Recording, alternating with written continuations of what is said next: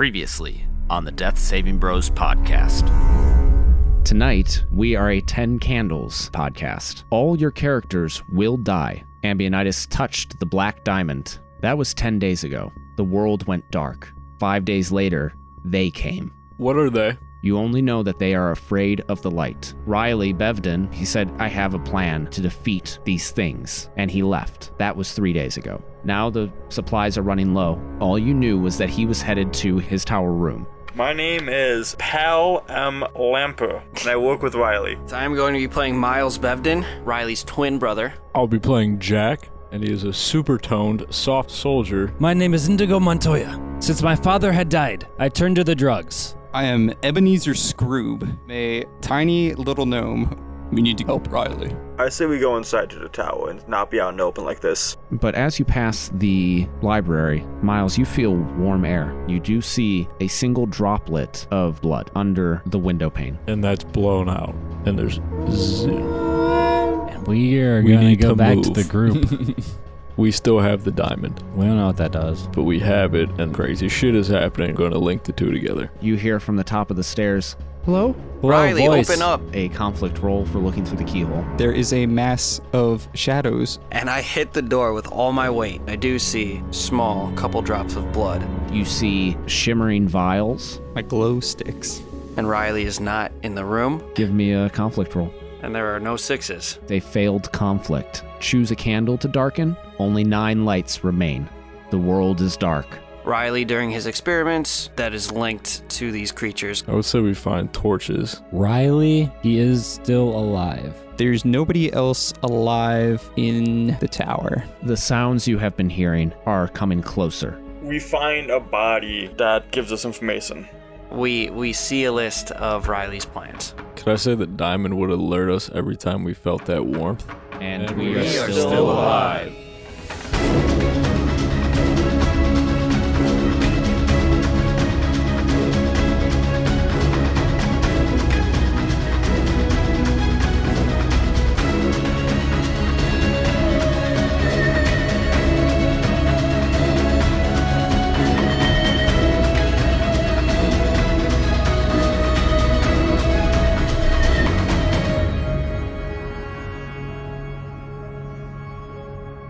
Welcome to the Death Saving Bros podcast. We begin where we left off with our session of 10 candles. We begin the new scene.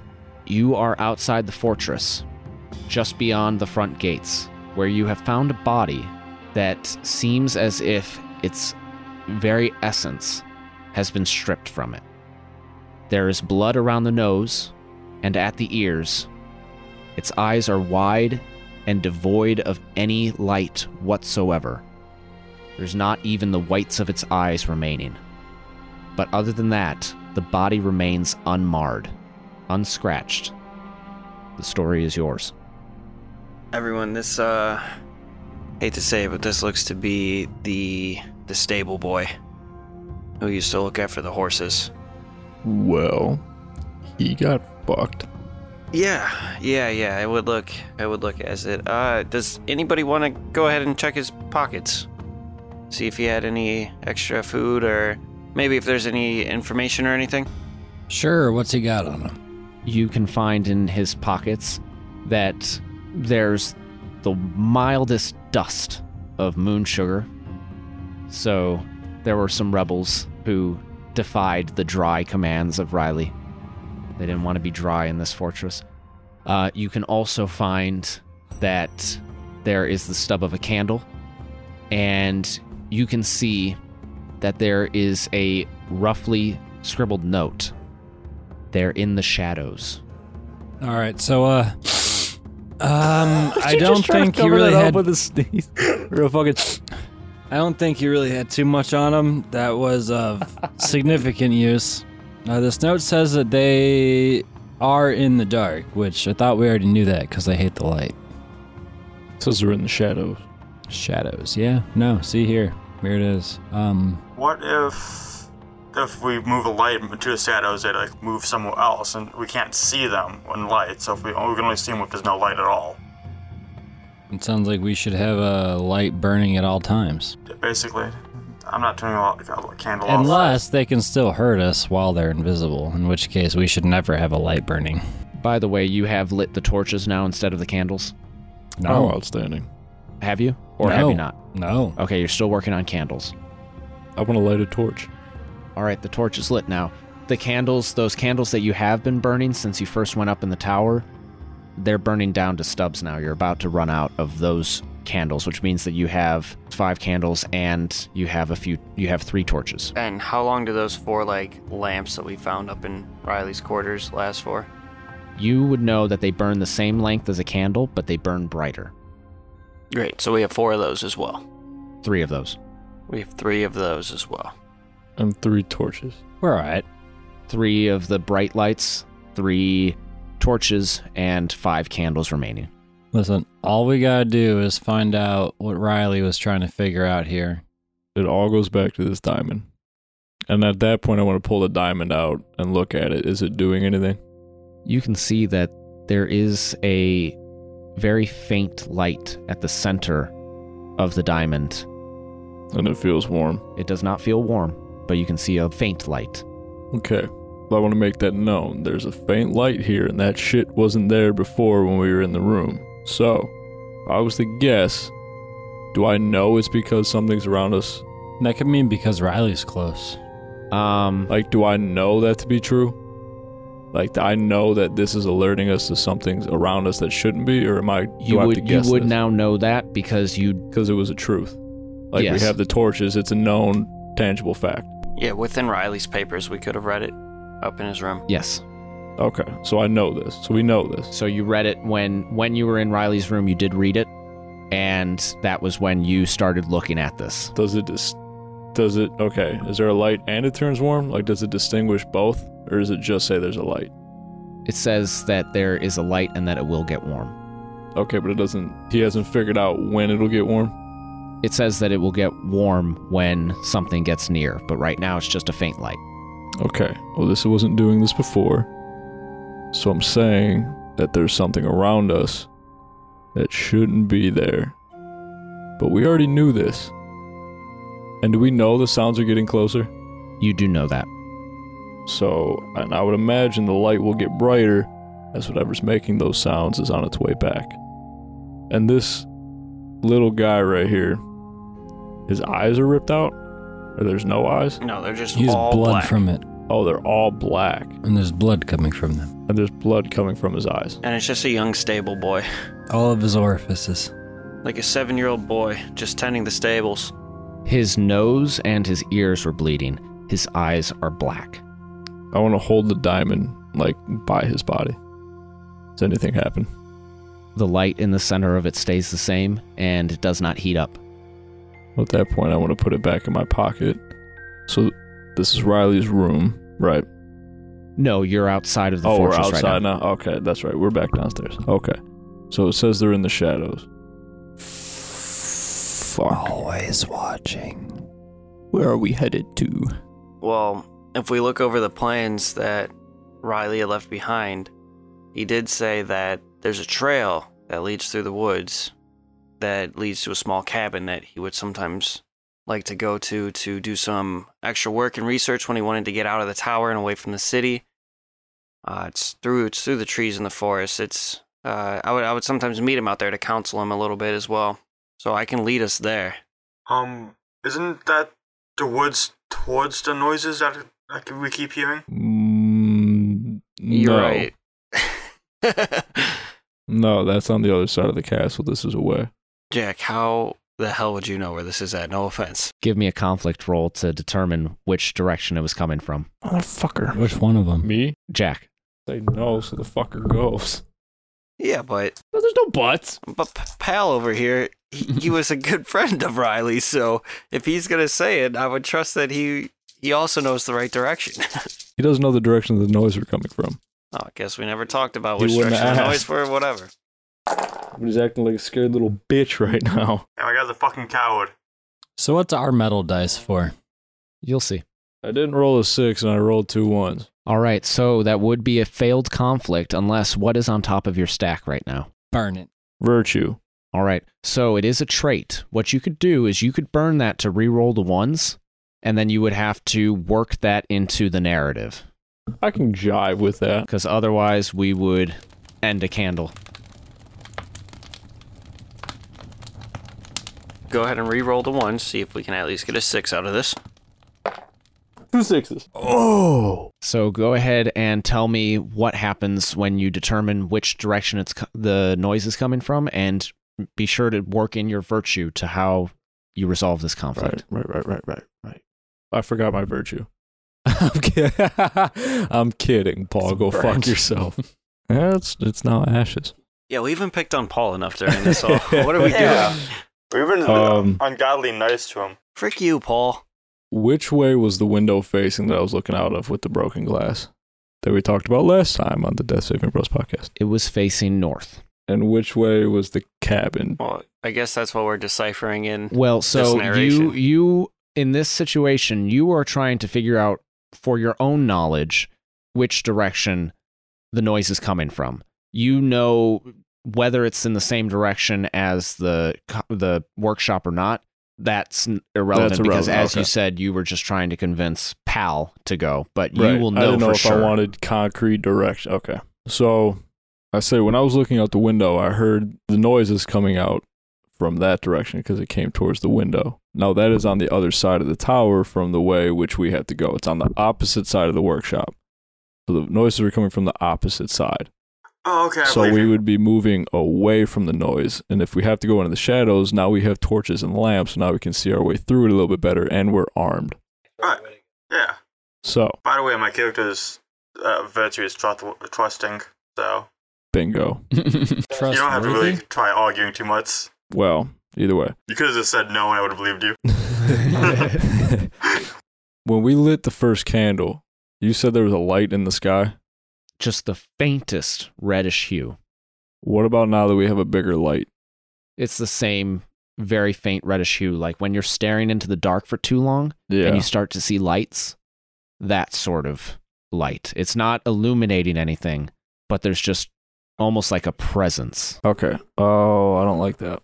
I don't like the fact you said presence. None of us do. I don't like Presents? when Paul Like talks a lot during this game right now, because it's just getting worse every time he talks. What was your virtue?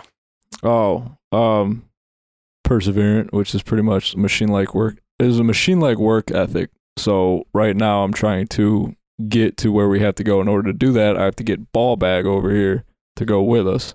So in order to do that, I had to lie to him. Wait, so is is the cabin in the direction of the sounds then? No, it's on the opposite side. Are you lying to us? No, is that what is that the lie you told him? The lie I told him is that it's on the other side. But it's actually on the right side then? Yes. The truth is That's yes. something I would have to say is true. You're, you have narration, so you can tell us whether or not, as a story, you can say whether or not you lied, but as characters, you told him what you told Pal what you told him. Right. But do I know the noise is to be coming in the same direction as that, or is that something I have to say? You get to you Yeah, get to decide. You won narration rights. Oh, actually, no. Hold on. How many sixes did you roll? Two. Okay. Well, you're still going to beat me, but now I have the dice that the darkened candles have stolen from you. Right. So the more candles that go out, the more dice I have. If I roll more sixes than you, I win narration rights. You still succeed. We don't darken a candle, but I decide what happens. Um, I'm trying to think. Do I want to fuck us, or do I want to like help us live a little longer? Well, the only thing I would say is if as your virtue that you burned was telling him that lie as like that work ethic, then I think you would have to put it in this in the right direction then. Or in the same direction if that's how you were using that virtue in that aspect. Well, that's to tell him. And well, okay. So if I'm trying to work towards the goal, so I would tell him whatever he wanted to hear in order for us to go. I didn't think about whether it would the sounds would be actually coming in that direction, or they'd be coming in like that we have to go north and they came east. Yeah, that's just from whatever you You see want. what I'm saying? Like, how do you want the story to go, B Rich? Do you Right. want it to sound cool like that? Or Make the decision! So okay, I would say we have to go north for the cabin. The sounds are coming east. I told Pal that the sounds are coming from the south. Okay. So you continue you move on to this onto this path that was in Riley's notes. Only Jack is aware of the fact that the noises are actually to your east not to the south as he told Pal. So as you're walking along this path, again, everybody that seemed to have been in this area has seemingly disappeared. The only person, the only body that you've seen was the stable boy. It's almost looking like the uh, treasure room was the right place to stay.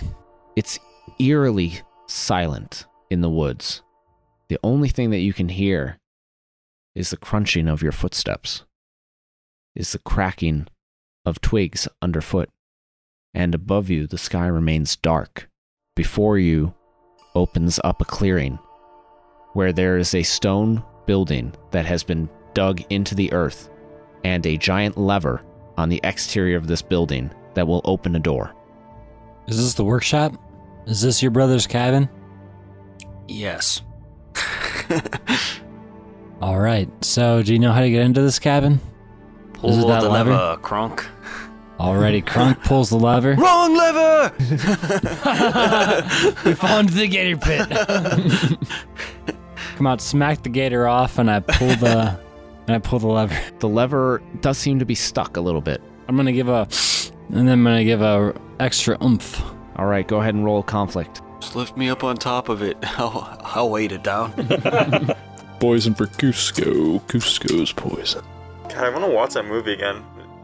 I haven't seen that in a It's is that a Disney movie? Yes. Squeakity. Squeaker. Squeaks. Got three ones. Good. You're on the same level as me. I got two sixes. I will burn my card. It says, fuck it.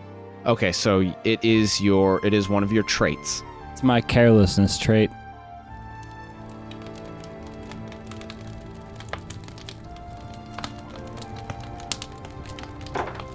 So if I still roll a one on the second time, You still give up the one. just one of those. So you only lost one die on that, and since you rolled more sixes than I can, you win narration rights. Excellent. So, lever was a little stuck, but at this point, like I said before, I gave it a. I reached into my pocket. My hand got a little dusty. I give it a good old uh hit, and Oh, I thought you meant the door. Yeah, no, definitely the door. Hit the door with all my might. Get a running jump, smack it down, the lever opens. And when that happens, you hear mechanical clicks going as all of a sudden the door to this cabin uh, slowly starts to move open. And we can see the inside of it, where it is still, we do not have any light inside of it, almost as if there's like a, like you can't, uh, our, our, our light from outside cannot pass through the inside of this building. And as you approach into this workshop, who goes first? Not me. I will go first. All right, Ebenezer. Be right behind Ebenezer then. I'll go in third. So Ebenezer leads the way. What sort of light are you carrying? You have torch, candle, or magic light. I guess one of our torches that we already have lit. I'll take that and All right, so hold that you're, in front of me. You're going to take that off of uh, Jack's hands. Sure. You lead the way into this, in through this vestibule, and into a small one-room area. There is a bookcase against the far wall. There is a table with all sorts of alchemical beakers and Amazing. tinctures. That's where I'm at. There is a desk along the far wall, and above it is the word Helaros in tiled letters. And sitting at the desk is a figure. You, so far, are the only one to have walked into this area and to have seen this figure. Can I tell, like, does it look like Riley or does it look like anything? The figure's back is turned to you. Does it look like a person? It looks like a person. It has close cropped hair. Did Riley have cro- close cropped hair? He did. If you look at me, I'm his twin, Just fat. just fatter. can't, can't possibly have different hairstyles. We're identical twins. Everything's the same except I'm fat. Does he look like Miles except skinny? You can't really tell because Miles, only turn around. he's wear the figure is wearing a heavy cloak, and only the back of this figure's head is showing. Riley, is that you? We've come to help you. The figure sits upright, but doesn't turn around and says, Hello? Fuck. That's the same voice. So that's the same voice we heard in the room. Riley, Riley, is that you? You would know that it is the same voice that you heard in Riley's bedroom. And Miles, you everybody in the vestibule can hear this voice, but you have not yet seen the thing that is giving off the voice. I don't like it. I don't like it one bit. I'm taking like five steps back. I guess I would, because I put others before myself and I am fearless, I would rush up to him to see if he needs our help. All right. As you run forward into the vestibule, the figure stands up, throws back the chair, and holds out a hand and says, Please help. You're you're giving me conflicting messages here. Do you need help or not? Please. Miles? Miles, are you there? Yes, Riley, I'm right here. And I run up to. Waddle. Yeah, I. I walk briskly. That's not a good idea. you step forward. How far, how close to this figure have you gotten, Ebenezer? I don't know, like halfway across the room, I guess, before he was like, huh. All right, so you're still about 15 feet away, and it still has its back to you. Miles, you join Ebenezer. yeah, yeah, of course. Yeah, I run up, and I'm actually going to kind of run past Ebenezer. So I kind of like shoulder check him a little bit because I go fucking flying because I'm a tiny gnome. hit you with my large thighs. Thunder thighs. And I run up to the figure in the back, and I would actually like to go about putting my hand on the shoulder and be like, Riley, I, I knew we would find you here. Miles, stop! No. You put the hand on the shoulder of who you assume to be Riley, but hasn't turned around yet. The outstretched hand comes down. Miles, it's bright. Can you lower the torch? No, What do you mean lower the torch? Riley, the uh, the torches are keeping them away. That's what we found so far. I've been hiding in the dark. I want to look at my damn diamond. You are still in the vestibule, but you can see that faint light. It's just faint It's a faint light in the center. and it's not warm. You're still in the vestibule and it is not warm. Well, at that point, I wanted to follow everybody else in. When you follow them in, it starts to warm up. I'm sorry, does it get brighter? It doesn't get brighter, It gets warmer. it gets warmer. Riley, listen, Pal's here with us too. We have a whole group. We've we found that the light keeps them away. Uh, the torches are good. Hiding in the dark probably hasn't been your best idea. I'm actually surprised you're still alive at this point. Then. Can I throw my knife at this thing? Uh, Miles, you might want to step back. Miles. Do you actually throw the knife? He did just rip a line of cocaine, so that seems like something I might would say, do. Like, this thing's freaking me out. It is like definitely not Riley Bevden. I'm just saying, I'm, I'm like, you gotta get away. He's still coming. I'm like, all right, all right, all right. I'm throwing it. Indigo. No. Wait, who are you throwing it at? The figure. Okay. Just throwing it. You throw the knife at this figure, and it lodges in its back, and it arches, and you hear, and it turns with black eyes, devoid of light. It is Riley, but his face is pallid, pale. He looks like he's been sweating. And this noise is coming out of his mouth, which is lined with black goo, and it seems to seep from his mouth. As soon as he turns and the torchlight hits his eyes, he thrashes backwards against the wall, and he cowers and turns away from the light. I want to light another torch. I want to grab Miles and attempt to pull him back and fail. Because he's like 20 times heavier than I am. Yes, I picture when it would have happened. I would have stumbled backwards and fallen flat on my ass. And I want to jump in front of Miles with my torch and like hold it out. All right, so now there are two torches lit, and this figure starts curling in on itself, trying to shield itself from the light. And Miles is now behind Ebenezer, who is even closer to this thing. Riley, is that still you at all? Miles, it's bright. keep keep the keep keep keep the lights on him. Riley, Riley, are you are you in there still? Miles, it's bright. Riley, you keep Please, saying the same words. Help. Riley, say something that only uh, you and I would know. Was there anything in his notes? And it throws itself away from the wall, lashing out at you as it bolts for the door. And I need one of the people closest to it. So I guess in this case it'd be Ebenezer. I need you to give me a, a dire conflict roll. A dire conflict. Ooh. So in this situation, if it's a dire conflict, you can potentially, if you fail, you can choose to instead of failing, sacrifice your character and die in order to maintain narration rights. I like this. All right, got one one and one six. All right, let me roll to see if I roll a six. I rolled a one. So, Does that mean you give up your die? no. That means that you win narration rights. You will lose the one, but you have succeeded. Let's see.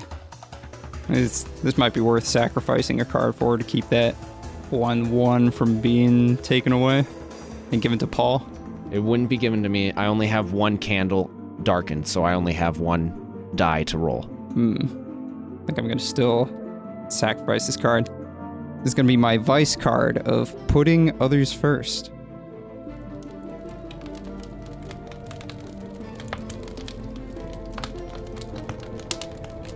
So you shove Miles in the way because you put him first. and here comes the giant fist. It's time to literally start putting others in the line of fire before you. All right, so you said this dude, Riley, possessed, whatever is going on with him, is just lunging like like he's just trying to get like out the door. Is he like lunging at anyone or like? Lashing out at you as he lunges for the door. All right, since I put others before myself, I'm and I am fearless.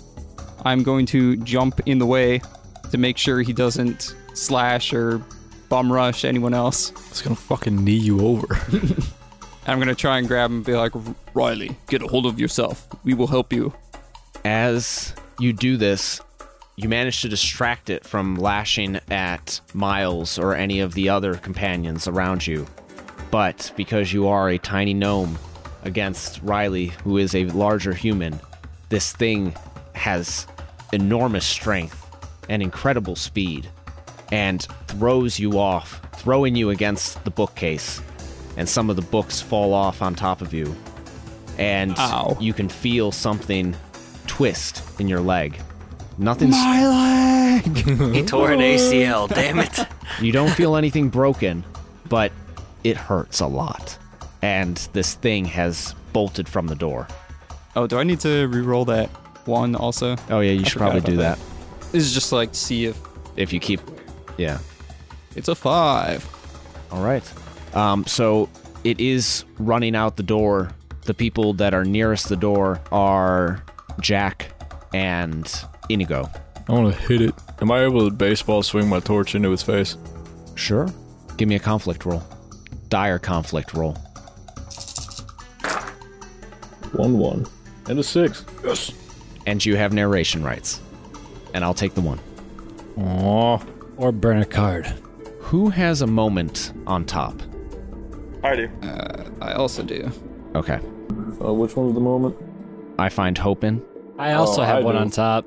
So remember that if you want to get to the other stuff in your pile, you will have to go through this moment. And if you ever want to live your moment, you have to declare that before you roll. So if I call for a conflict and you say, I want this to be my moment, and you think that it fits with the story, like in this case, if you wanted to burn your, if it was your conflict, uh, Eric, and you wanted to burn your moment because you've learned something new about them, they're strong, they're fast, something like that, you could do that. All right, so I can do that now. Well, if I if you are the one rolling Oh, all right. the conflict, you could also ask to roll the conflict if you wanted to, in in place of somebody else. Okay. So as I see this thing running at me, I want to take my lit torch and swing it at its head, aiming for its nose. Like, am I able to say what it does? Yeah, sure. Okay. Narrate. Okay. I didn't know if he has to control. No. he It- said it's our story. It's as much as your story. You you can't establish weaknesses about them. Right, but I can say what I did to it. Yes. Outstanding. So I hit it, and as I hit it, the force of the swing kind of lifts its legs from under it like as it's running, so it slips and lands flat on its back. And I'm imagining it's clawing at its face, trying to get away the light, and I just burned the shit out of it because it was a lit torch. So with that, I want to hold the torch down at its face, like right by it. Just slowly cricks and cracks its So, head I'm around it's like a spider. And it's and freaking the fuck out. Um, and I want to yell, "Someone get over here and stab this thing!" As I have it like kind of pinned. No, don't don't kill it. That that could still be Riley. No, it- Riley could still be in there. Riley wouldn't have tried to kill somebody. Yeah, but you don't know. You don't know the way these monsters work. They could. th- th- Wait, I have a sword. take out the brighter light. I have a sword. I want to stab it right in the chest. You stab this thing in the chest, and it's thrashing and it's clawing at its face to get away from this light. Slows and slows, and it fades and falls. Well, I want to stab it a couple more times. Not in the same spot, just in the chest, stomach, and I want to take a jab at its neck. I was a soldier, so if I'm going to kill something, I'm going to make sure it's dead. Especially if it's like this.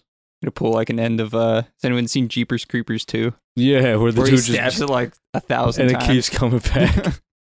yeah, so I want to do that and just keep at least five or six more good stabs to the chest, stomach, and neck. This thing has stopped moving, All right. and you can now see blood dripping from its nose and its ears. Black, dark blood. Does it remind me of what we saw at the stable? Yes. Hmm. I think there might be someone else alive because this is exactly what the stable boy looked like. So someone must have killed that one too. Uh, my guess is Riley killed it, and that's probably what made him turn like this. He probably got infected by this thing. Nobody touched the body. On the my sword, is it just streaked with blood? Like it's not burning, it's not melting. It's just a regular sword with a shit ton of blood on it that's black. Yes. Okay. Now that you killed this thing, what's that diamond doing? Yeah, I guess that's a good that's a good thing. I guess The I'll diamond is no longer warm. like I don't feel it. You don't feel its warmth. And if you take it out, its light is still there, but it's not warm. Okay, so it's not warm. So I mean, shit's something's still around us. Is still light, but not as warm. And this thing's dead for now. Miles, I'm sorry about your brother, but that wasn't him anymore. At this point, I'd like to crawl my fat ass over to the body, Don't touch it. and I'd like to see if I could figure out if it was actually Riley or just something that had looked like him. Maybe these monsters, like when they see something, they take the shape of something and shapeshift into them. So I'd like to look for kind of any type of anything I would know that would let me know if it was actually Riley or not. Give me a conflict roll. I rolled a six and a one throughout those. I rolled a six as well. In terms of ties, I win.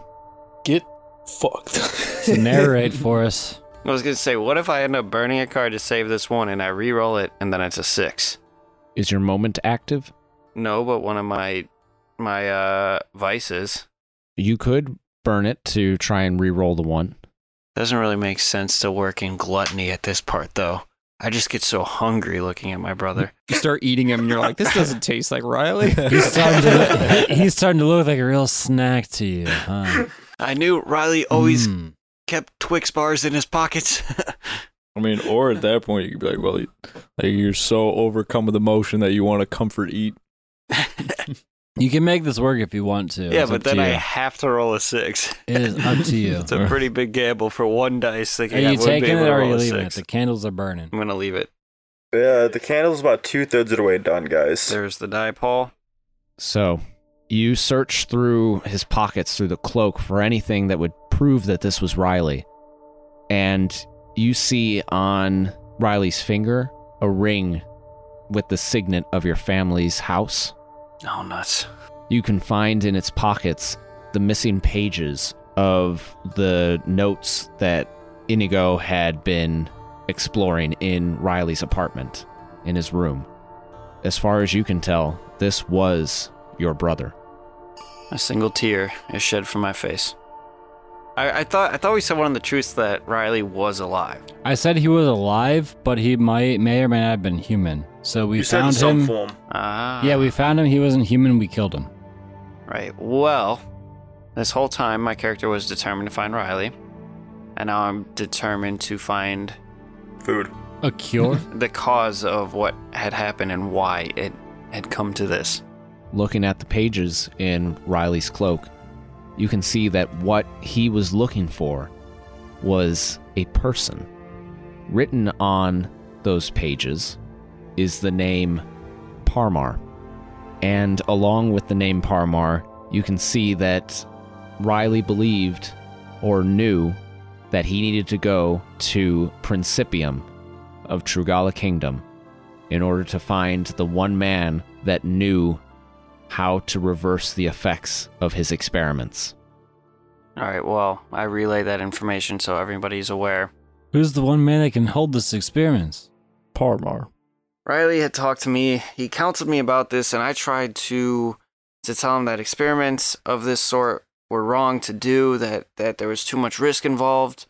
Uh, pal, Paul, pal, I'm not sure. Uh, as a friend, if he had ever brought this up to you, but I I had told him to stay away from these experiments just until we knew more about what this diamond was and everything. Uh, he didn't listen, and I think by getting from these papers, the only other person who would actually know enough about this diamond and about this experience would be uh, Parmar, uh, which we can find in Principium uh, in the Trugala Kingdom is is where he would probably be looking for him at. Sounds like we need to take our way out there. Your brother talked about him a lot. He's got a lot of information for his research about this from him.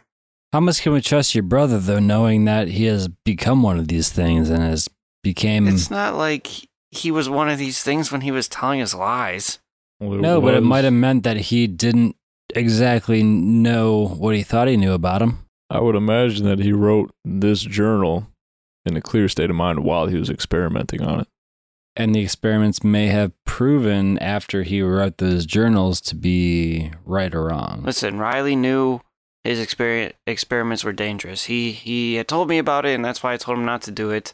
He can be trusted in the aspect that don't think he purposely made himself into one of these. He he knew what he was doing, and it seems like he also knew that there was a way that we can try to find a cure for some of these experiments. So I say we find Parmar. Well, it's the only lead we got.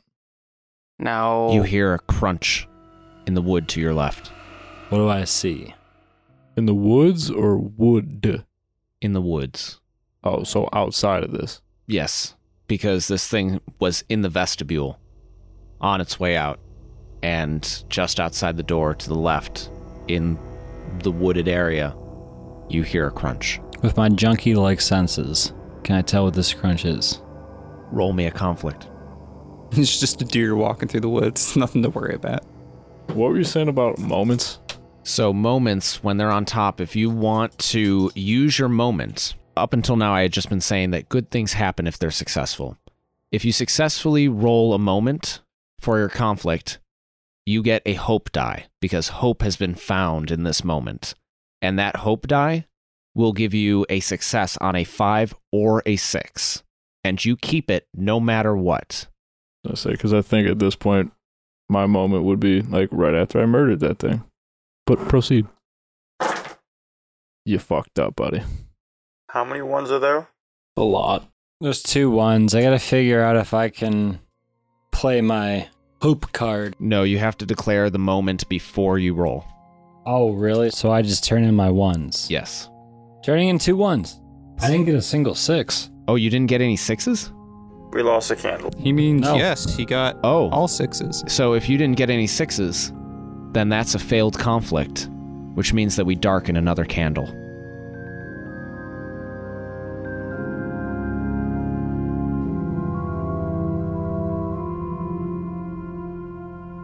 We have darkened our second candle. That means eight remain.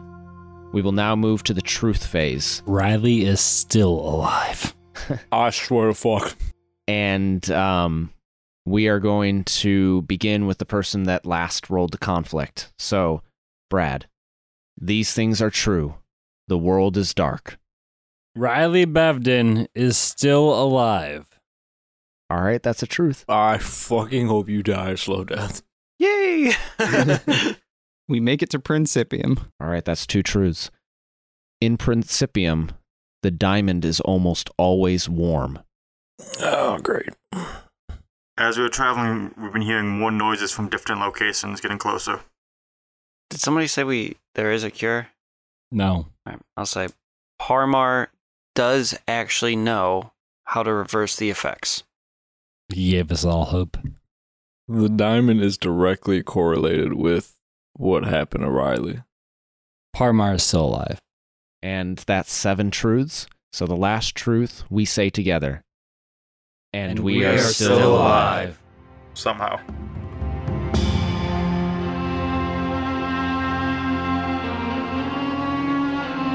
All right. So, as the truths stated, you've now made it to Principium.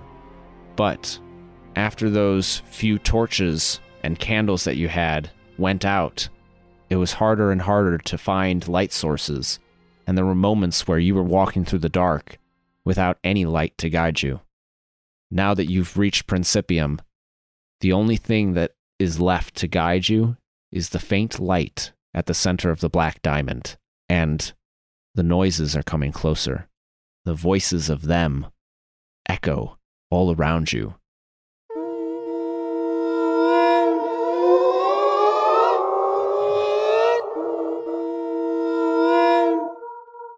And you know that unless you can find light soon, they will close in on you.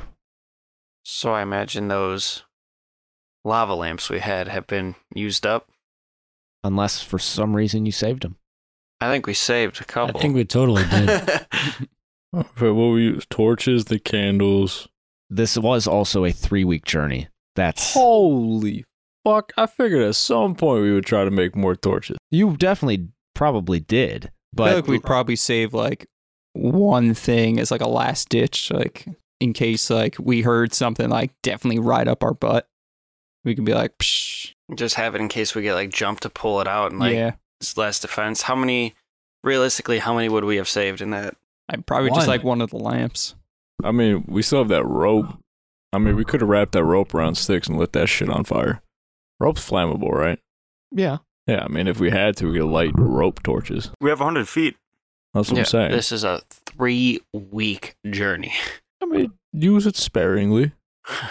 Dry leaves, Yeah, and you build also fires. because it was a truth that you made it, you did make it, whether that was by finding new light sources or what have you, but um, you are definitely running low on any sort of light. So you do have one last lamp.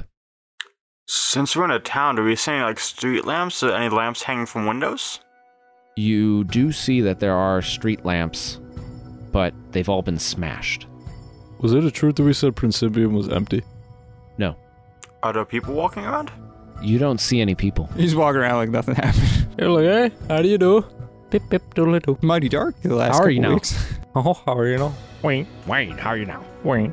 Pal, you were, uh, or you said uh, Riley talked to you a lot about Parmar and how he would talk to him. Do you know where Parmar would be within the city? Uh, I vaguely remember a large building near the center of town. it's the capital. If that's where Riley said it would be, I trust you. Let's go ahead and head towards the center of town, everybody. Which would be the castle. Yes. Can I pop in one of the buildings or houses and stores, seeing if I can find a lamp or something? Yeah, give me a conflict roll. And I am going to be using one of my, my inspiration things. Since we learned that it is spread all the way to the capital, and I'm assuming it's knocked out a large portion of the population, if not most, 90% of it. Because it's a large capital and we don't hear or see anyone. So we're assuming that it's spread far, a lot farther than the capital. All right, so you've learned something about them, and you have found hope in the fact that you now know more about what you're getting yourself into. Yeah. All right, go ahead and burn it, and then let's see if this is a success.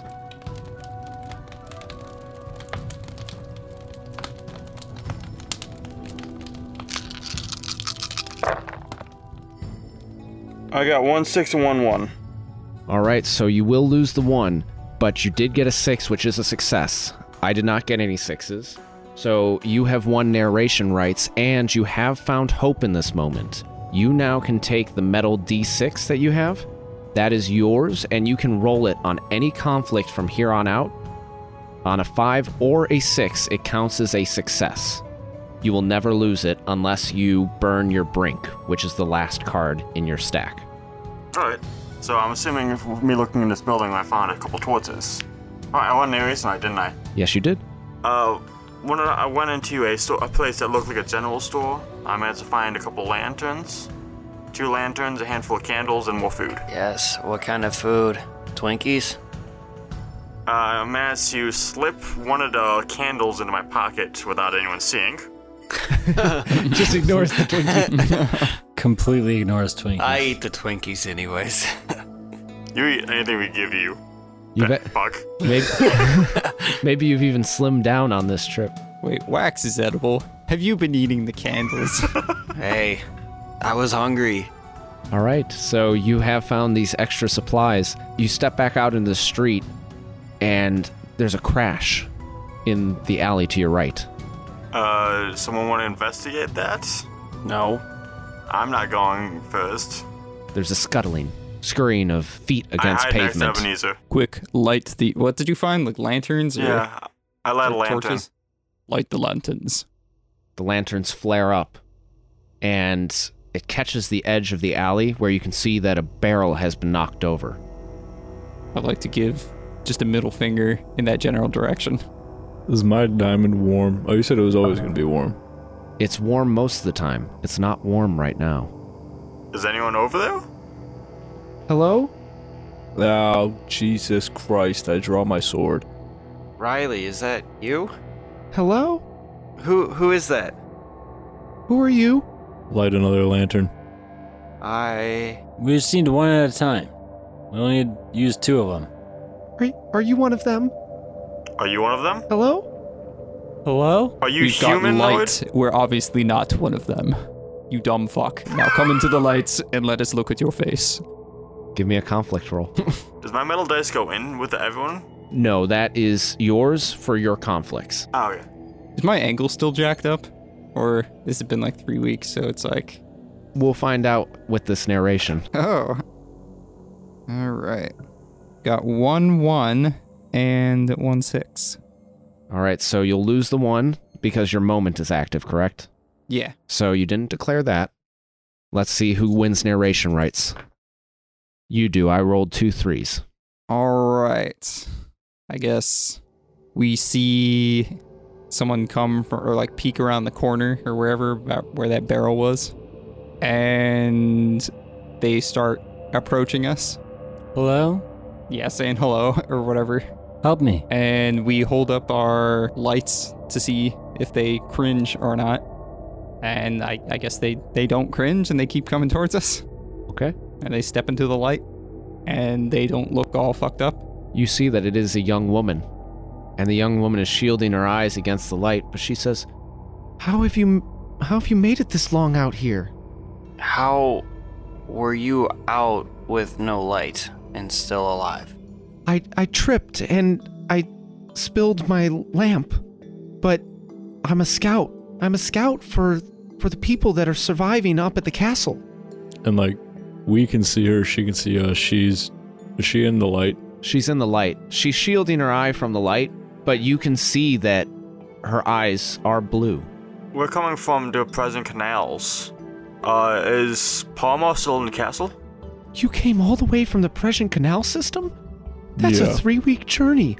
We know. You're telling me we had three weeks and we barely had any food. Do you, up in the castle, how do you have lots of rations there? And do you do you have food? Do you, do you actually have anything on you? starting to run a little bit lower now. We've had to ration, but that's why they send out scouts like me. I'm gonna pull it off to the side and be like, okay, so for rations, that's, a, that's okay. Um, what do you have? Do you guys have any moon dust? No, no, of course not. I mean, of course not. Everyone's got a little.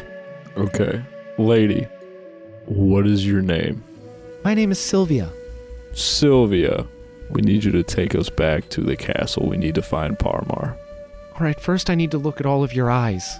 I need to make sure that you're not one of them. Right. I mean, if we were, would we be able to sit by the light? They've been getting stronger. Fucking course they have. All right. My eyes, his eyes, his eyes, his eyes, his eyes. All right, I'll take you to the castle. My eyes are super bloodshot. Is he gonna be all right?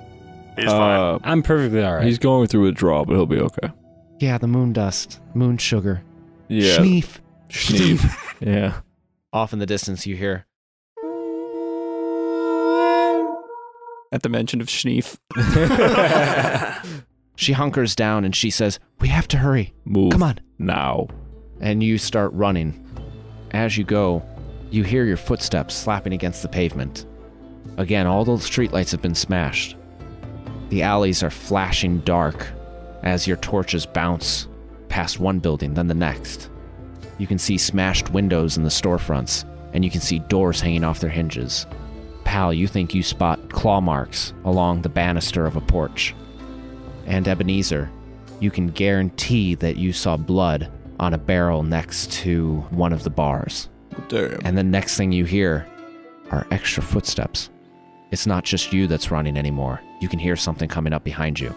You can hear extra slapping of footsteps. You can hear things that are crashing into wood. And you can hear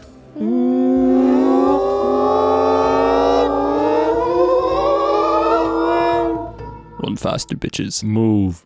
Now. I'm full out like sprinting Usain Bolt style. I need somebody to roll me a dire conflict. I would say that if it matters, I would probably be last in the order because I'm not as fast as everyone. If you want to make this your role, you can claim the Well, I was the gonna role. say based on like a flaw of my character. you character. can roll it instead of me. I was gonna say something along the lines of putting my I hope will and inspiring myself to sacrifice. uh, if you want to. I was just saying for story purposes, I'd probably be last in line. But Yeah. Inigo, you have decided that this will be your moment. First, speak what your moment is. So I can find hope in somebody else witnessing their bravery will inspire me to come upon my old ways and avenge my father's death. Or if I find an absurd amount of cocaine, Oh, that's it will right. inspire me to achieve feats beyond my recognition. It was the act of bravery of seeing us all journey here under the intense darkness, and it, you know, seeing this has caused me great inspiration.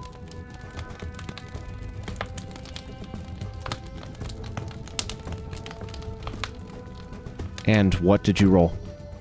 I have one one and I have one six. Aren't those two sixes? Two sixes. All right. Let's see if who gets narration rights. You have narration rights, and you have found hope in the darkness. You now have your hope die, which is your metal d6, and that you can add to any future conflict roll. But go ahead and narrate what happens as you're running. Excellent. So, as we all are running away towards the Capitol building as fast as we can, we hear behind us an additional one or two pairs of footsteps. We can't tell because of how many people are with us as now, but the makes me realize that we are, in fact, in a dire situation where they are right behind us. And something in me snapped there. Okay, I grab a puff of my powder, slap it into my own face, and I will turn around, drawing my pocket knife that I have, and I will say, My name is Inigo Montoya. You may or may not have killed my father, but prepare to die. And I am faced with one of these creatures. You tell me what they look like. It sounds like you're on a roll. Okay, as I turn around and see all of my friends, they are passing me. I turn around into the darkness as the candlelight is fading ahead of me.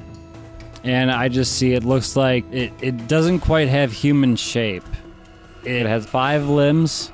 It is very skinny and looking like they also are addicted to the moon dust.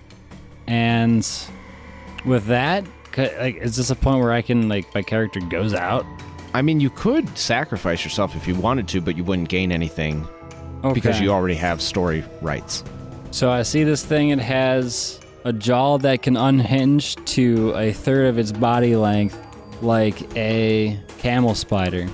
I see him, and I stab him in just the right spot there that he keels over, and he's in a lot of pain. So I'm back here scuffling with everybody as everybody else is running off. All right, so you stab this thing. It drops behind, and you're able to gain a few extra moments for you and your friends as you dash out of this street and into the courtyard of the castle. Off in the distance, you can see a crack of light behind the castle doors. You sprint for it as that slapping of feet increases speed behind you, is closing in on you.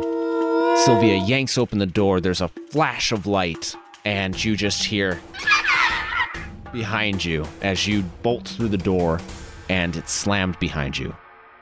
You are faced with almost two dozen people who are huddled in the great hall of this castle.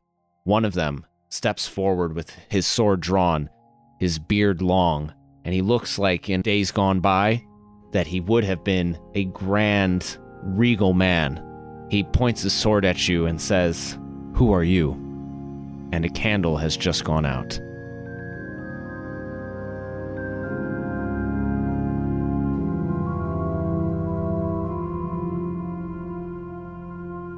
Like for real? Yeah. Oh, fuck. Oh no. So we now move to truths. These things are true. The world is dark. We will start to my left. Oh no, sorry, I get to start since the candle went out on its own.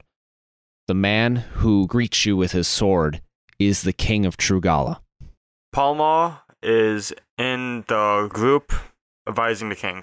Pass. Um, this is tough. It gets it gets tougher. It, is, it does get tougher because we've already established that Parmar has the answers too. Uh, I'll go ahead and say that the castle is has enough light source to last them many more weeks, meaning that it's still safe there for a while. Um. So Parmar has the answers. Parmar Parmar's there advising the king. We have light. There is a vast array of weaponry in the castle. What I We're about to Mm. lose another candle. Hurry up. Shit, I did in fact kill one of them. You did or didn't? dude. Did. And we speak the last truth together. And, And we are still alive.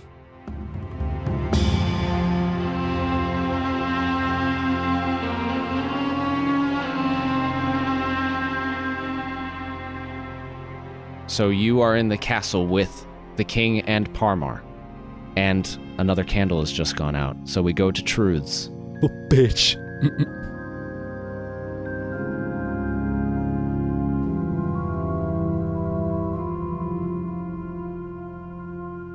These things are true. The world is dark. And the things, them, they, have broken into an upper castle room. Shit. Are we gonna go the other way around this time so Matt can say a truth? Sure, we can go the opposite way, Matt. All right. My boss, Ebenezer's boss from his bureaucratic department, is with the group and alive. Nope. I Nope. should stress it. Dang it. One thing. and he is alive. All right. That's three truths. Most of the people in the castle are soldiers from my um Battalion. yeah, I was gonna say battalion or what platoon battalion. Okay. That's four. I think I actually skipped one of the truths before. I apologize for that. I'll go ahead and say that aside from the castle that we're in now, there are also other safe places outside of the city. And the sixth truth we all say together. And, And we, we are, are still, still alive.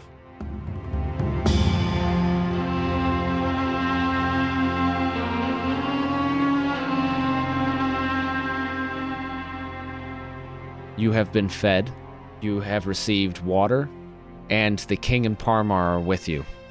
But you have heard a crash of glass from one of the upper floors. is my, my boss there? Yes, he is there. Sir, I have to report.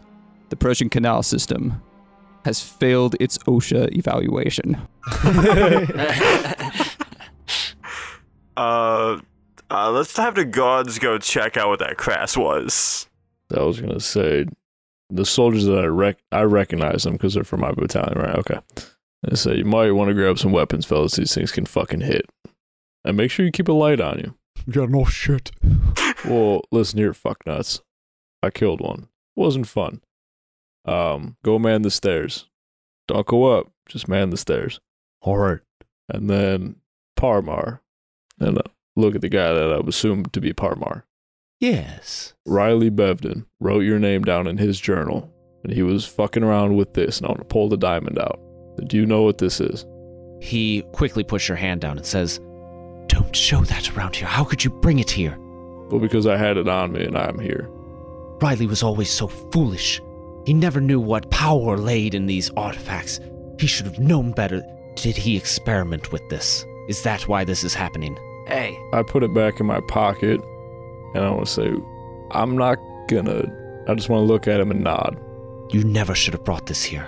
Well, We need to get it out of the castle. That is what is summoning them. That is what is bringing them here. So that's why they're here. Why do they want it? A candle has just gone out on its own. Where? On Paul's side. Damn it. uh,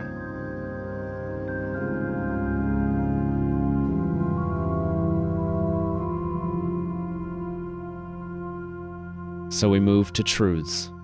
These things are true. The world is dark. Parmar has told you that the fix for this problem lies in a secret cavern outside the city. the diamond itself is not summoning the demons. The entrance is right outside the castle walls. Like, it's obviously hidden, but it's right outside the castle walls. But it, ha- it, it has to be outside the city. Yeah, it's outside the walls. Okay, outside outside the city walls. Right. Okay. Not the castle. It's outside of the city walls. Okay. It is extremely well hidden, but we know the way. All right. And the last truth we speak together, and, we, we are still alive.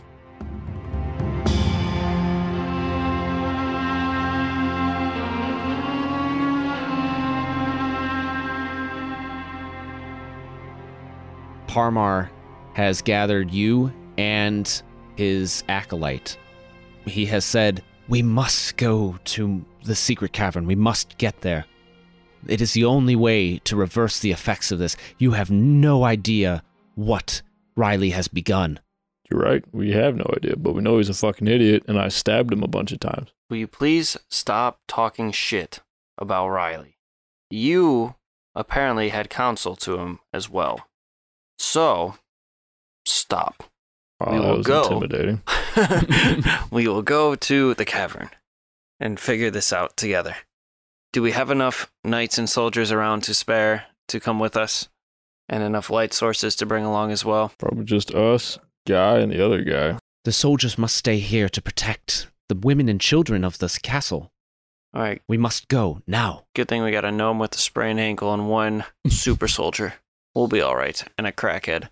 So just then, the door at the front of the gate, you hear a loud knock on it. So at that point, oh, I want to get another sword, one that I didn't shank guy with. Like I want to have another sword. Like I actually want to be armed, like where I was comfortable with in the army, I guess. So shield and no. From outside the castle doors, you hear, Hello? Fuck that. Does that sound like a familiar voice? No, this happens frequently, but never speaking. And we hear the knocks. We hear them trying to get in, but it must be the diamond. We must go. And he spins his cloak around and he brings his acolyte with him. And he pulls aside a tapestry behind which is a door that leads into a secret passage. He says, Quickly, we must escape now. Can I grab a crossbow on the way out if there's any to spare? Sure, you've got a crossbow. nice. I'd like to grab an actual weapon, not a blunt weapon. Okay. Parmar says, Quickly, come on, let's go. I can only move so fast, but I'm coming. I take off. I want to make sure we all have a light source, and then yeah, we're all armed, and we go. Do you still have the. Have you used the magic lamp yet? Not the last one, I don't think. All right, you still have that. Each of you has a torch, and the acolyte is leading the way. Parmar is holding open the door. The stairs descend down, down, down into the darkness of the ancient catacombs of the castle. And the acolyte leads the way, burning a brilliant light ahead of you. you eventually reach a sewer grate, and he opens up a door underneath the castle that, that leads you outside the city walls and says, The cavern isn't too far from here. It's approximately 500 yards beyond the city walls. And I need a conflict roll from. Does anybody have a memor- uh, moment that they would like to engage? I do. So, the moment, I will find hope in subtle squeaks during a quiet moment with no fighting. All right, go ahead and roll, and then we'll see the uh, the outcomes. At this point, we only have five candles rema- remaining, so there are only five dice with which you can roll. Cock sucking motherfucker. No sixes, no ones. That is a failed moment, so go ahead and burn your moment.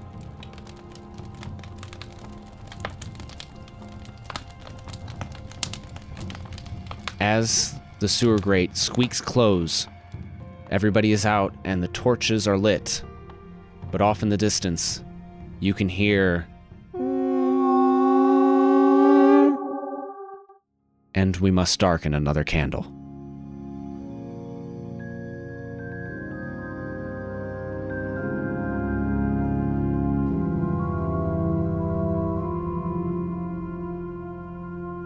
Does he still get like the hope die kind of? No, because he failed his moment, so it was hope lost. well, dang. These things are true. The world is dark. We make it safely to the caverns. The acolyte does not make it safely to the caverns. The calls they've been making have been growing stronger. And four candles remain lit. We speak the last truth together. And, And we, we are still alive.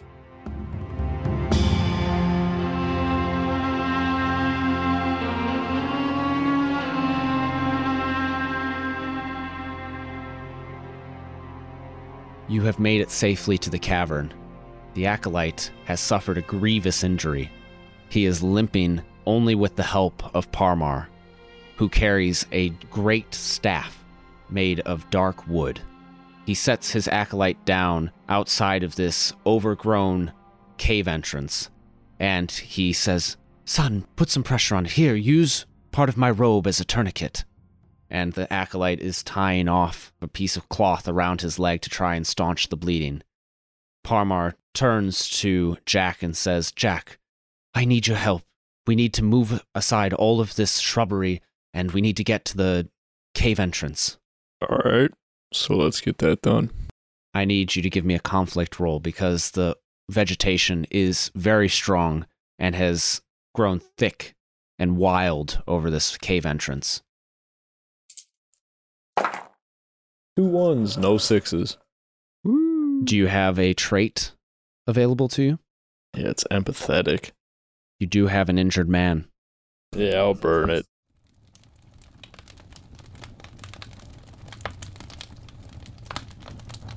Alright, so I reroll the ones. We're gonna lose it anyways, because no sixes. So as you are tearing away this vegetation, you fall backwards and you conk your head, suddenly gaining a massive headache. And please darken a candle.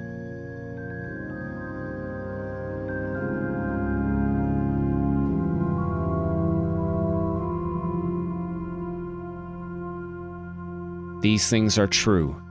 The world is dark. We will find the answer in the cavern. Parmar is trying to hide the answer from us. And the last truth we speak together. And we are still alive.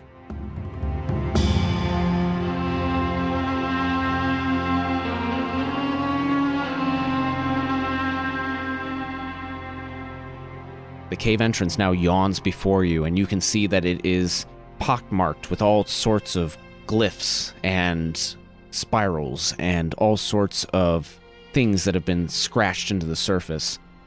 Parmar takes the staff and twists it in his hands and says, What I'm about to show you must never leave this cavern. We go in here to save our people, and that is the end of it. Understood? Yes, stop building the suspense and pull the lever. Understood. Off in the distance, you hear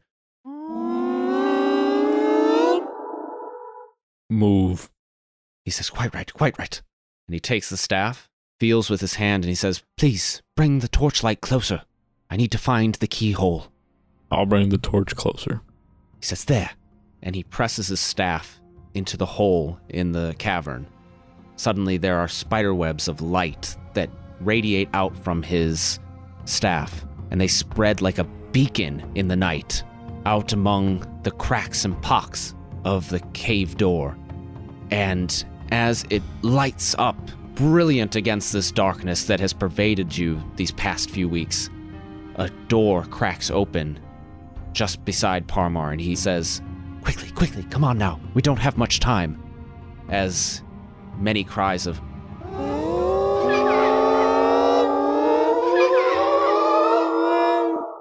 Does the acolyte follow us in?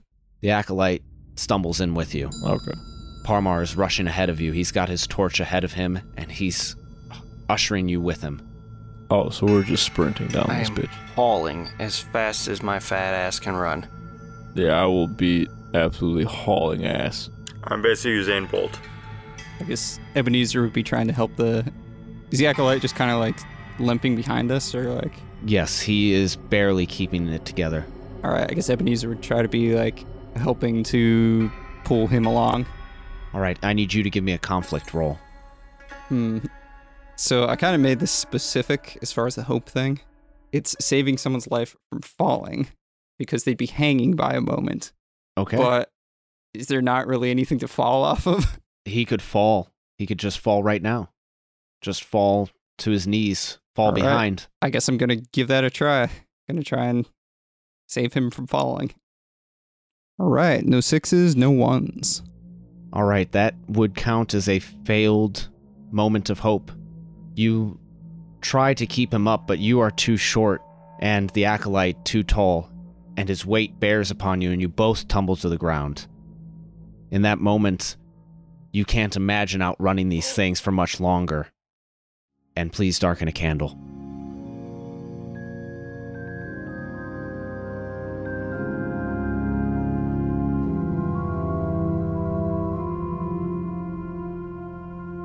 The one that looks to be most out.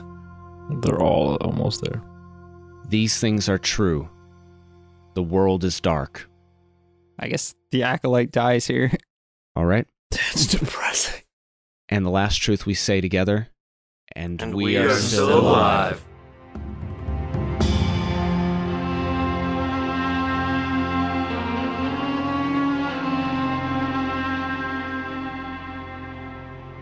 You're running down this long corridor, but they have followed you through the open door. The light is dancing ahead of you, burning against the darkness and dampness of this cave, but they are splashing through the muck and the mud, and Ebenezer and the acolyte have fallen behind. They've fallen down, and they are on top of them, faster than you can think. They're dragging the acolyte back into the darkness, and he's screaming, No! Ebenezer, they are right behind you. I'm gonna shoot at one of them, and then I'm tempted because with my vice is since it is my vice to put other people in front of me, it should cause me harm, right? So I would still try to save this guy, no matter how stupid it may seem. Go ahead and narrate it for me. All right, I guess I go. There's like a mass of them just like dragging this dude away, or is that what it was? the shadows are moving beyond where the light can touch, and you can just see the acolyte scratching and clawing at the rocks in front of him, trying to stay inside the light. All right, so I still have a torch, right? Yes. All right, so I'm going to yeah, fire my crossbow into like the shadow like closest to him, I guess. And then I'm gonna pull out my shiv and just go running straight towards him and just like waving the torch. I will save you. Just like bum rush them. You heard a screech of pain, and one of them fell back. The acolyte tried to claw towards you when suddenly he was snapped out of the light, and you come wailing in with your torch and your shiv, and you manage to beat them back for a moment, but the acolyte is gone, and your friends are getting farther and farther down the tunnel. I guess if I can't see where he is now, I would try to catch up to these guys. You start running on your short legs. Those of you that are up ahead, you can hear these screeches and these screams. You can hear the acolyte trying to hold on to life. And Parmar reaches another door, presses his staff into the another keyhole, and opens it. Inside, you can see that there is a ring of silver metal sitting on a pedestal, illuminated only by the torchlight that you've brought into the room with you. He says, That, that is the only thing that will save us now. What the fuck is that? That is the diadem exorius. It's a ring.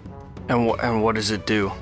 That will allow us to harness the energy of this crystal. This crystal, it's not, it's no black diamond. It is a piece of the soul of Sargonis. It is evil incarnate. It is pure power. And Riley tampered with it. Do you know what Riley was trying to accomplish with it? He knew it was dangerous. He knew these experiments could go wrong. I told him to stay away from them, but what was he trying to. What did he see as an accomplishment with it? He hoped to use it as planar shift to dance between the dimensions, to conquer all worlds, to expand his commerce anywhere and everywhere that exists. Yeah, seems like something my brother would do.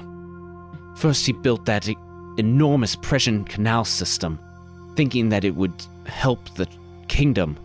All he's done is waterlogged the entire north of the country. He doesn't know it yet, but I tried to warn him the entire place will flood within the century. Awesome. So, how do we fix this?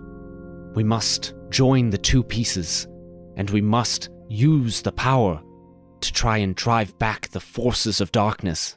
We just lost another and one. the candle is snuffed out.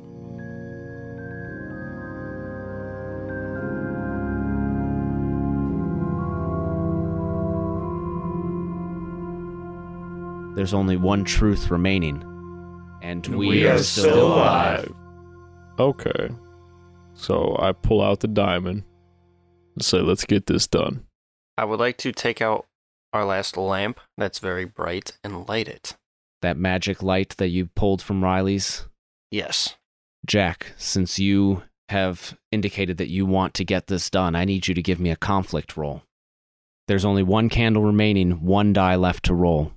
Did I catch up yet, or am I still like hobbling? You're still running down, and hold on, do you ha- how many cards do you have left? Just the one? Just my brink.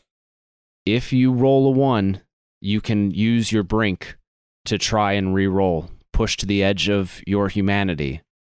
Outstanding. Roll a three. That counts as a failed conflict. Can he still can he still roll his brink at this point? Nope. Only on ones. But since this is the last candle, it's not just a failed conflict. You pull the diamond out of your pocket, and you start to run forward towards that silver circlet sitting in the middle of this cavern when you feel something latch onto your foot. You are yanked back into the darkness, and the diamond goes flying from your grasp as you see wrapped around your ankle is a almost like a whip. Have you seen Pirates of the Caribbean on Stranger Tides? Yeah. Mm, a while ago, but yeah. The mermaids with their Yeah. with their seaweed whips. Imagine that, but inky blackness. Solid. And I would like for you to describe your character's death. Oh, that's a tough one. As he gets pulled away, I guess he would try to fight off whatever's trying to get him. I mean, obviously, does it have both my legs or just one? Just one has been yanked out from underneath you. Okay, so at that point, I would be trying to kick at it, hold on to anything, but while I have my sword, stab at it, try to cut it off. But as it inevitably pull, inevitably pulls it, pulls me up through the cavern up the stairs, I kind of have this last realization that that candle's about to go out, and it went out. Successful realization. Yeah, successful realization that this is it. Um, this is the end of me. And at that point, I just kind of want to think of all the wars and all the stuff I fought in, all the lives I took, whether they were needed or not. But I kind of come to peace with all that. And I try to fight. Like I try to stab whatever, but obviously I just get KO'd. The last candle has gone out, which means that darkness has fallen. Jack is pulled off into the darkness. The diamond goes flying. It falls in front of Parmar and he tosses it to Pal and says, Pal, you must connect it with the silver circlet. Quickly, they're here. I want to connect them together. You run forward and you manage to grasp the circlet in your hand before you are tackled by something coming out of the dark and you lose your torch and it gutters in a puddle. You can feel something rustling with you, prying the circlet away from you, and you can hear the diamond go skittering across the stone. Ah, fuck. But all that you see in front of you is a gaping maw, and you hear deep in the belly of the thing that is hovering over you. And those of you that are in the room see Pal as he is swallowed whole by this dark, black thing. The diamond has skittered in front of Inigo, and the circlet is now lying at the feet of Miles. So, Inigo Montoya sees the diamond fall towards his feet. He says, I will take this diamond, and I will save everyone. And he picks up the diamond. Miles, you need this diamond! And as I'm about to throw it, all of a sudden his arm gets taken off of his body, and he his arm drops to the ground right there. You look at your arm, and you can barely believe that your arm is no longer connected to your body. You turn to face the thing that has done this to you, and you feel a blade of pure blackness pierce your chest, and you hear whispered in your ear, Inigo Montoya, You, my name is Inigo Montoya. prepare to die. And you are snatched out of the torchlight and pulled back into the cavern. Ebenezer, just as you reach the doorway, you see that your companion is being dragged from the light by the darkness. You manage to sidestep, unbelieving that you've been able to survive this entire run. They've danced around you, danced around your torchlight, and you can see that there is an arm lying on the ground, and the circlet is at the feet of Miles. Parmar is gripping his staff and twisting in his hands. Does Parmar look evil right now? He looks worried beyond belief. He is terrified, petrified, unable to move. Pull yourself together, man. He hears your voice, looks in your direction, twists his staff, and disappears. Bitch. And as you see him disappear, you can finally feel the claws of them behind you as they latch into your shoulders, pushing you down to the ground. Your face is pressed into the stone. Ow. and you can see that something has just picked up the diamond from the hand that was severed on the ground, and you know that Parmar has it.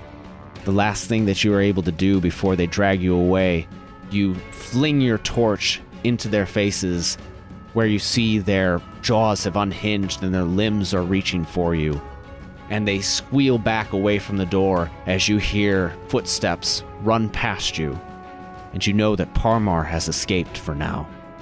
Parmar, you jackass. And then you can feel ripping at your midsection. You can see as they rip into your flesh and your intestines are pulled from your body. You can feel it as they start to devour your flesh. And in your last moments, you see the only one left is Miles standing with the silver circlet.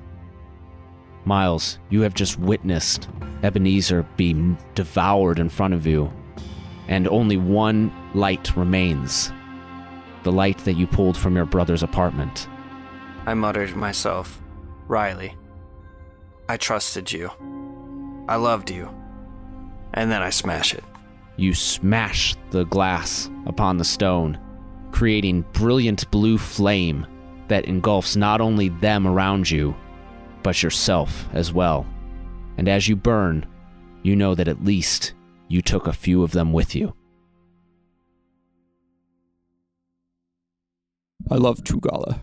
Everything I have done in my life, so small as it has been, has been for my country. And I know despite what is happening now. We will always come back from this. Trugala will never be destroyed. I wish I'd have done with more of my life than being a historian. I feel like my life has just been, as a historian, has not been fulfilling. Being afraid all the time, not accomplishing anything except for looking at old books. Should have done more. You know, I always wanted to be skinny.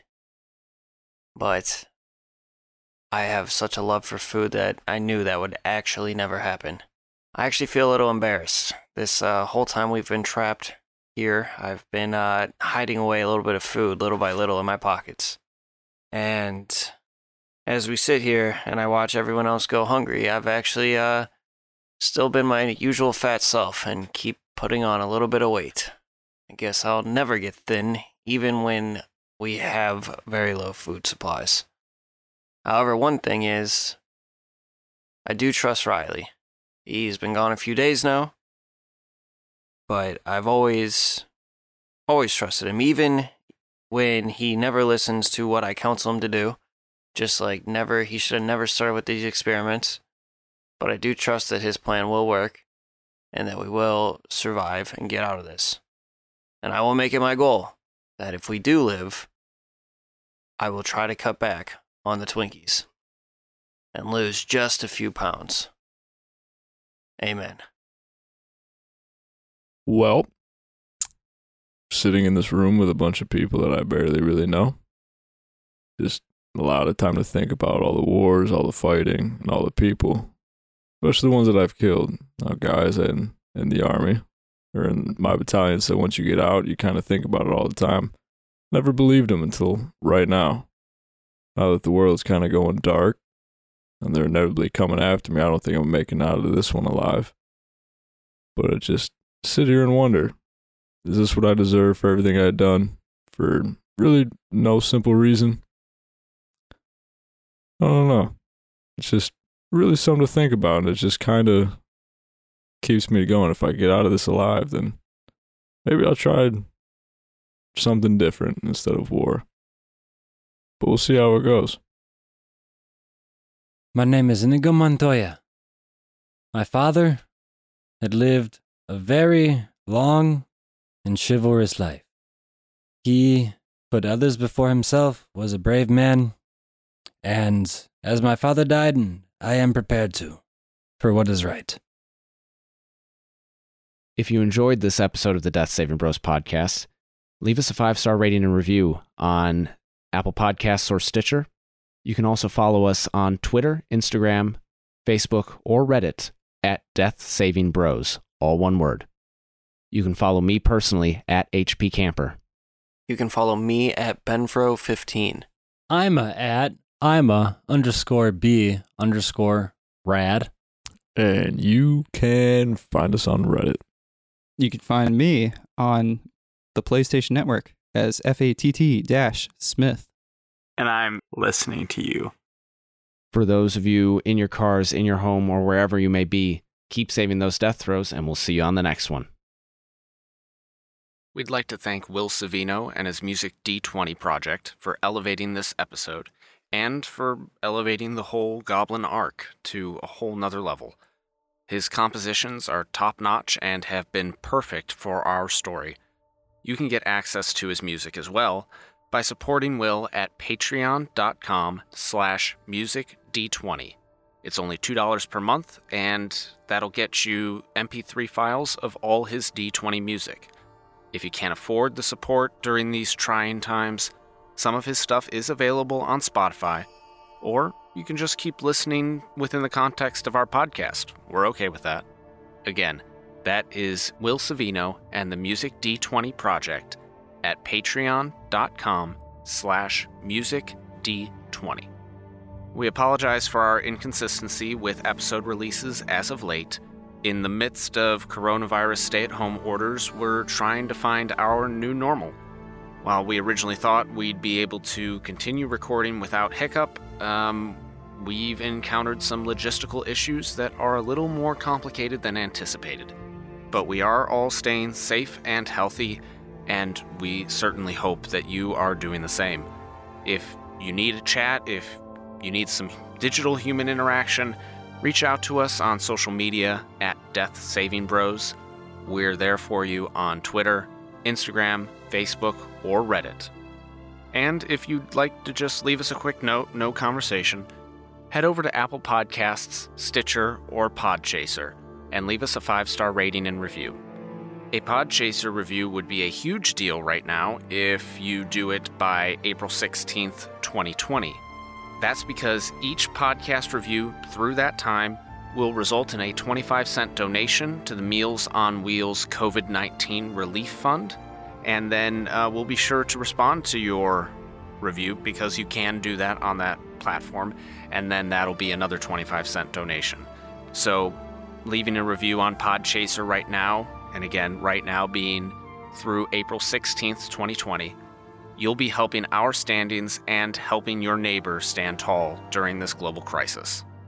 That's all I've got for you at the end of this episode.